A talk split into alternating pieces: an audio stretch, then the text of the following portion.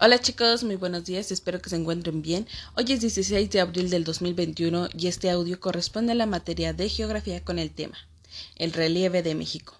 Mismo tema que iniciamos a trabajar en el mes de marzo, donde hablábamos sobre el movimiento de las placas tectónicas y cómo éstas generan sismicidad y a partir de ello se crea lo que es el relieve.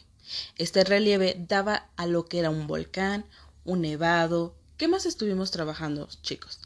¿Estuvimos trabajando alguna montaña? No, ¿verdad? Bueno, hoy vamos a hablar un poquito de esto. Ustedes están creando una maqueta. Ya para esta maqueta deben de tener lo que es su volcán y lo que es su nevado. ¿Sale? Bueno, hoy vamos a hablar un poquito sobre lo que son las montañas y las cordilleras.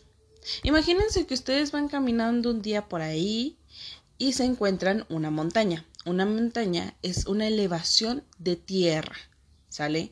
Esta elevación de tierra se le considera como término montaña. Pero si ustedes encuentran algunas poquitas montañas más juntas, esto quiere decir que se llama sierra.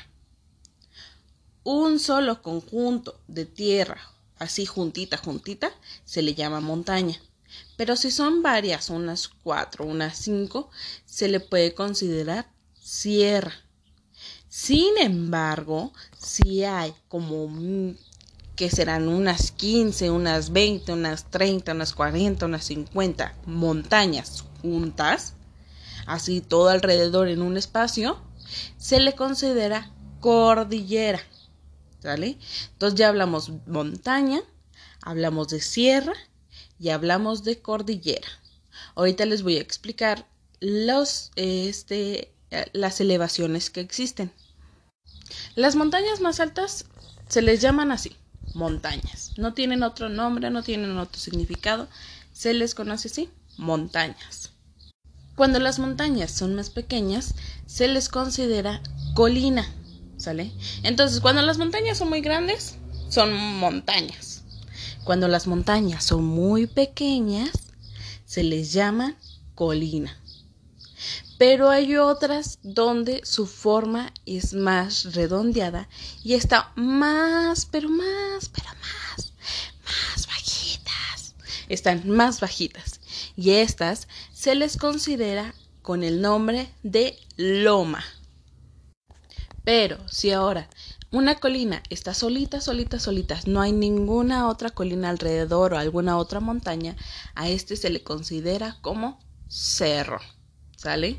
Bueno, ya hablamos de varios términos. Ahora lo que ustedes van a estar trabajando el día de hoy es que van a crear una este, cordillera en su, eh, en su maqueta ¿Sale?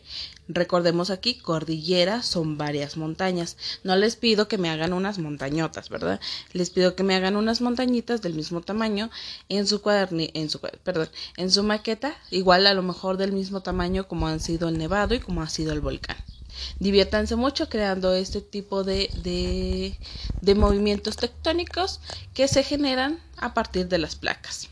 Entonces, cualquier duda que se les ofrezca, estoy en WhatsApp para responderles.